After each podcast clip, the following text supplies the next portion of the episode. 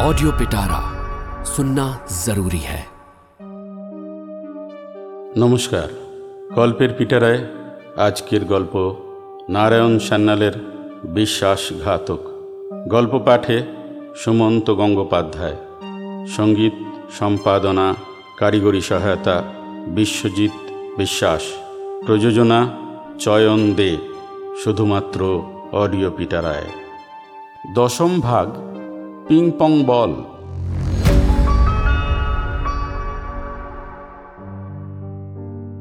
Shrimati Meitner নেই। তার স্থলাভিষিক্ত হয়েছেন প্রফেসর হানের আরেক প্রিয় শিষ্য, ট্র্যাসম্যান। ডাহালেম ইনস্টিটিউটে তিনিই হলেন হানের দক্ষিণ হস্ত প্রফেসর হান ল্যাবরেটরির দ্বিতলে নিজ কামড়াতেই দিন কাটান। একতলার ল্যাবরেটরিতে বড় একটা আসেন না। মনটা ভেঙে গেছে তাঁর। সত্যি তো। জার্মানির পক্ষে অ্যালবার্ট আইনস্টাইন যতটা অপরিহার্য ছিলেন, কুমারী মাইটনার নিশ্চয়ই ততটা ছিলেন না। কিন্তু গোটা জার্মানি নয়, এই ডেহলেম ইনস্টিটিউটে সেই বিজ্ঞান ভিক্ষুণীর স্থান যে কতটা অপরিহার্য তা একমাত্র তিনিই জানতেন। মাসখানেক পরের কথা, প্রফেসর হান, কি একটা বই পড়ছিলেন তার খাস কামরায়, দ্বিতলের ঘরে। চুরুটের ধোঁয়ায় ঘরটা আগ্নেয়গিরি রূপ নিয়েছে। হঠাৎ ব্যস্ত হয়ে ঘরে ঢুকলেন ট্র্যাসম্যান। বললেন, প্রফেসর, এই প্রবন্ধটা পড়ে দেখুন। ট্র্যাসম্যান তার স্মৃতিচারণে ঘটনাটি সম্বন্ধে লিখেছেন, আমার হাতে ছিল একটি বিজ্ঞান বিষয়ক পত্রিকা।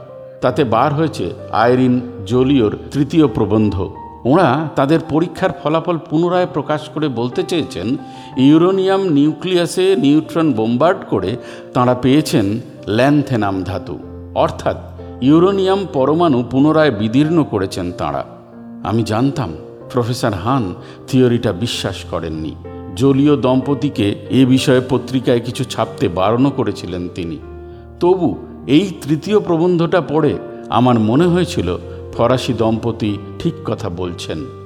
তাই পত্রিকাটি হাতে নিয়ে আমি ছুটে চলে এসেছিলাম প্রফেসর হানের ঘরে।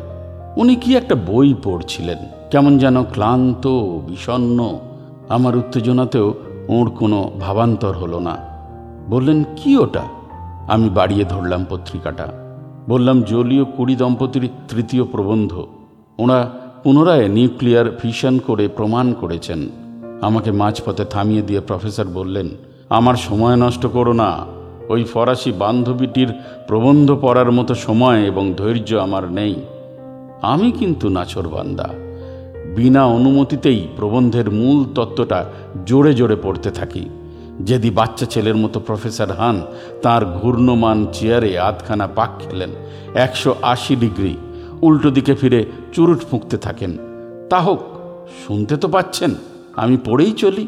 হঠাৎ একশো আশি ডিগ্রিকে তিনশো ষাট ডিগ্রি করে বসলেন। ছিনিয়ে নিলেন পত্রিকাটি আমার হাত থেকে। চুরুটটা নামিয়ে রেখে হুমড়ি খেয়ে পড়লেন প্রবন্ধটার উপর। কয়েক মিনিট গোগ্রাসী গিলতে থাকেন প্রবন্ধটা। তারপর কোথাও কিছু নেই লাফ দিয়ে উঠে পড়লেন উনি। দুধ দাঁড়িয়ে নেমে এলেন সিঁড়ি দিয়ে। ঢুকে পড়লেন ল্যাবরেটরিতে। আমি ওর পিছন পিছন অর্ধসেবিত চুরুটটা যে পড়েই রইল ওর টেবিলে, সে কথা আমাদের খেয়াল ছিল না। এরপর পাক্কা তিন সপ্তাহ আমরা দুজনে ল্যাবরেটরি থেকে আদৌ বার হইনি। ল্যাবরেটরি সংলগ্ন বাথরুম ছাড়া কোথাও যায়নি, এমনকি সংবাদপত্রও পড়িনি। দাঁড়িয়ে দাঁড়িয়ে কফি, স্যান্ডউইচ খেয়েছি। ভিক্ষানাগারের ডিভ্যানে পালা করে একাত্তু ঘুমিয়ে নিয়েছি। কুড়ি দম্পতির তিন মাস ধরে সম্পন্ন করা প্রতিটি পরীক্ষা অধ্যাপক হান তিন সপ্তাহে নিজে হাতে করে দেখলেন। তারপর একদিন আমার হাতখানা টেনে নিয়ে বললেন, ট্রাসম্যান, আমি স্বীকার করছি, অটো হানেরই ভুল হয়েছিল। আয়রিন কুড়ির নয়। সে এক অবিস্মরণীয় মুহূর্ত। যেন একটা কামানের গোলা পরাজয় স্বীকার করছে পিং পং বলের কাছে। আমি একা এ ঘটনার সাক্ষী, কিন্তু একটি জ্বলন্ত প্রমাণ আমার হাতে আছে। আক্ষরিক অর্থে, প্রফেসর হানের খাস কামরায় সেই টেবিল ক্লথে অর্ধদগ্ধ চুরুটটা তিল তিল করে প্রমাণ করছে পিং পং বলের সঙ্গে দৈরথ সমরে কামানের গোলার পরাজয় কাহিনী। জ্বলন্ত প্রমাণ। একটা কথা কুড়ি দম্পতির একটা ভুল হয়েছিল। তাঁরা বলেছিলেন, ইউরোনিয়াম বিদীর্ণ করে তাঁরা পেয়েছেন ল্যান্থেনাম। সেটা ভুল। তারা বাস্তবে পেয়েছিলেন বেরিয়াম, অথচ সেটা ধরতে পারেননি। পারলে আরও নির্ভুল সিদ্ধান্তে উপনীত হতেন তাঁরা। প্রফেসর হানের পাকা হাতে এ ত্রুটি ধরা পড়ে গেল। তাই তিনিই পেলেন চূড়ান্ত সিদ্ধান্তের সত্যটা। তাই বলা হয়, প্রফেসর অটোহানি সজ্ঞানে প্রথম ইউরোনিয়াম পরমাণুকে বিদীর্ণ করলেন। আমাদের অ্যাটম বোমার বিবর্তনে এইটা হলো পঞ্চম সোপান। মজা হচ্ছে এই যে পরীক্ষার সাফল্যটাকে কিন্তু তখনকার বিজ্ঞান সূত্র অনুসারে যুক্তি দিয়ে মেনে নেওয়া যাচ্ছিল না। ইউরোনিয়াম ভেঙে উনি তার কাছাকাছি কোনো মৌল পদার্থ পেলেন না। পেলেন বেরিয়াম, যার পারমাণবিক ভর বা অ্যাটমিক ওয়েট ইউরোনিয়ামের প্রায় অর্ধেক। এমনটা তো হওয়ার কথা নয়। পদার্থবিদ্যা এর কোনো ব্যাখ্যাই দিতে পারে না। অথচ রসায়নবিদ্যা বলছে, ওটা বেরিয়াম ছাড়া আর কিছু হতে পারে না। এ কি বিড়ম্বনা? তা হোক, তবু প্রফেসর হান তার পরীক্ষার ফলাফল তৎক্ষণাৎ ছাপতে দিলেন। তারিখটা বাইশে ডিসেম্বর উনিশশো তার ২০ বছর পরে প্রফেসর হান একজন সাংবাদিককে বলেছিলেন, প্রবন্ধটা ডাকে দেবার পর আমার এমনও মনে হয়েছিল পোস্ট অফিসে গিয়ে ওটা ফেরত নিয়ে আসি। কারণ আমার পরীক্ষার চূড়ান্ত ফলাফলটা আমি নিজেই বিশ্বাস করতে পারছিলাম না। প্রফেসর হান আরও একটি কাজ করলেন। তার প্রবন্ধের একটি কপি ছাপা হওয়ার আগেই পাঠিয়ে দিলেন তার এতদিনের বান্ধবী কুমারী মাইটনারকে। লিজা মাইটনার তখন সুইডেনের দক্ষিণ প্রান্তে সমুদ্র তীরের একটি ছোট্ট জনপদে নির্বাসিতা। একা একাই ছিলেন এতদিন। মাত্র কয়েকদিন আগে তাকে সঙ্গ দিতে এসেছেন তার বোনপো ডক্টর ফ্রিস। তিনিও প্রথম শ্রেণির পদার্থবিজ্ঞানী।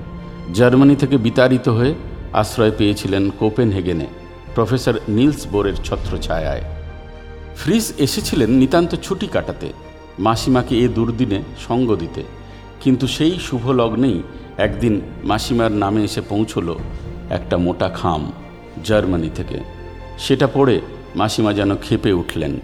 ফ্রিজকে বোঝাতে থাকেন সব কিছু ফ্রিজ প্রথমটা কর্ণপাত করতে চাননি, কিন্তু মাসিমার নির্বন্ধাতিশয্যে শেষ পর্যন্ত দুজনে মিলে প্রবন্ধটা পড়ে ফেললেন।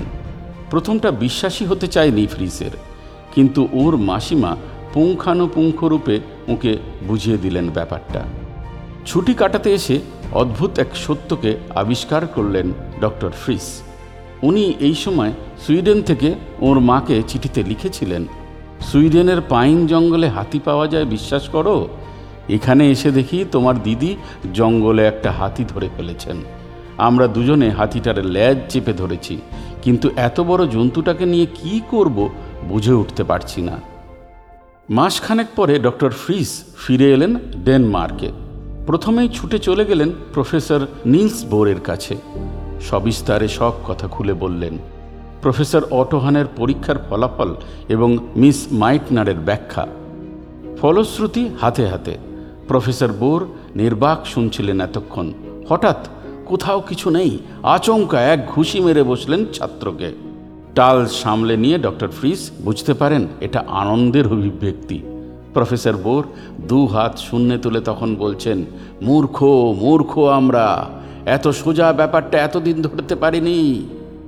অটোহান অথবা নিলস বোরের মতো নোবেল লরিয়েট বৈজ্ঞানিক যে সমস্যার কিনারা করতে সেদিন দিশেহারা হয়ে পড়েছিলেন, আজ কিন্তু আমি আপনি সেটা সহজেই বুঝতে পারব, মোটামুটি ব্যাপারটা। প্রথম সমস্যা ছিল সেই বিভ্রান্তকর প্রশ্নটা, কামানের গোলা যা পারেনি তা পিংপংয়ের বল কেমন করে করল? উনিশশো উনিশ সালে নাইট্রোজেন পরমাণুর অন্তর বিদীর্ণ করতে রাদারফোর্ড ব্যবহার করেছিলেন অত্যন্ত দ্রুতগামী আলফা পার্টিকেলস। পরে ডক্টর কক্রুফট চেষ্টা করেছিলেন প্রোটন দিয়ে। যেহেতু আলফা পার্টিকেলসের প্রোটন হচ্ছে বিদ্যুৎগর্ভ এবং নিউট্রন বিদ্যুৎ বিচারে নিরপেক্ষ, তাতেই এই সংশয়টা জেগেছে। কিন্তু বস্তুত সংশয়ের কোনো অবকাশ এখানে নেই। পরমাণুর কেন্দ্রে আছে ধনাত্মক বিদ্যুৎ। অপরপক্ষে আলফা পার্টিকেলস এবং প্রোটন দুটিই হচ্ছে ধনাত্মক। তাতেই ওদের অসুবিধা হচ্ছিল। সমদর্বী বিদ্যুৎ কণা পরস্পরকে দূরে ঠেলে। তাই ধনাত্মক বিদ্যুৎগর্ভ আলফা পার্টিকেলস অথবা প্রোটনকে পরমাণু কেন্দ্র দূরে ঠেলে দিচ্ছিল। চ্যাডউইক কর্তৃক নব আবিষ্কৃত নিউট্রন যেহেতু বিদ্যুৎ নিরপেক্ষ, তাই তাকে এভাবে কেন্দ্রীয় বিদ্যুৎ শক্তি ঠেলে দেয়নি। তাই ফেরমির ল্যাবরেটরিতে নিউট্রন পরমাণুর কেন্দ্রটি বিদীর্ণ করতে পেরেছিল। কামানের গোলাকে হারিয়ে দিয়েছিল পিংপংয়ের বল। দ্বিতীয় প্রশ্নটা হচ্ছে, অটোহান ইউরোনিয়ামের পরমাণু বিদীর্ণ করে কেমন করে বেরিয়াম পেলেন? এবার সেটাই বোঝবার চেষ্টা করব আমরা। উনি পরীক্ষা করছিলেন ইউরোনিয়াম টু থ্রি ফাইভ নিয়ে, যাকে সংক্ষেপে বলে ইউ টু থ্রি ফাইভ। তার চেহারাটা কেমন? কেন্দ্রস্থলে আছে বিরানব্বইটি প্রোটন এবং একশো তেতাল্লিশটি নিউট্রন। আর বাইরে একাধিক কক্ষপথে সর্বমোট বিরানব্বইটি ইলেকট্রন। এমন একটি পরমাণুর কেন্দ্রস্থলে বাইরে থেকে এসে প্রচণ্ড আঘাত আনল একটি নিউট্রন। তাতে কেন্দ্রস্থলটি দু টুকরো হয়ে গেল। জীববিজ্ঞানের বইতে অ্যামিবা কেমন করে দু টুকরো হয় তার ছবি নিশ্চয়ই দেখেছেন। ব্যাপারটা হলো অনেকটা ওই রকম দুটি ভাগে যত প্রোটন থাকবে তার যোগফল হবে বিরানব্বই। দু টুকরো হয়ে যাওয়া প্রতিটি কেন্দ্রের চারপাশে ইলেকট্রনগুলি নতুন করে ঘুরতে শুরু করবে। যে ভাগে যতগুলি প্রোটন আছে, সেই ভাগে ততগুলি ইলেকট্রন যুক্ত হবে। যাতে ঋণাত্মক আর ধনাত্মক বিদ্যুতের পরিমাণ দুটি নবলব্ধ পরমাণুতে সমান হয়। ওই সঙ্গে আরও একটি কাণ্ড ঘটে। কেন্দ্রস্থলের গুটি তিন নিউট্রন বিচ্ছিন্ন হয়ে এদিক ওদিক ছুটে যায়। আরও একটি কাণ্ড ঘটে। পরমাণু বিদীর্ণ হওয়ায় ক্ষণিকের জন্য প্রচণ্ড শক্তি উদ্ভূত হয়। তাই যদি হবে, তবে ফেরমি অথবা অটোহানের ল্যাবরেটরিটা বিস্ফোরণে উড়ে গেল না কেন? আইনস্টাইনের সেই E equal to MC square formula মতো তো শুনেছিলাম, এক গ্রাম পরিমাণ বস্তুর বিনাশে চার হাজার টন কয়লার দাহ্য শক্তির সমতল শক্তির জন্ম হবে।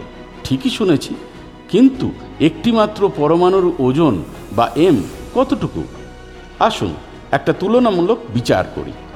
এক বিন্দু জলের তুলনায় জলকণার একটি অণু হচ্ছে এই তেরো হাজার কিলোমিটার ব্যাস বিশিষ্ট পৃথিবীর তুলনায় একটি পিংপংয়ের বল বলা বাহুল্য পরমাণু হচ্ছে ওই অণুর ভগ্নাংশ ফলে একটিমাত্র পরমাণুর বিলোপে যেটুকু শক্তি উৎপাদন হলো তা অতি সামান্যই ऑडियो पिटारा सुनना जरूरी है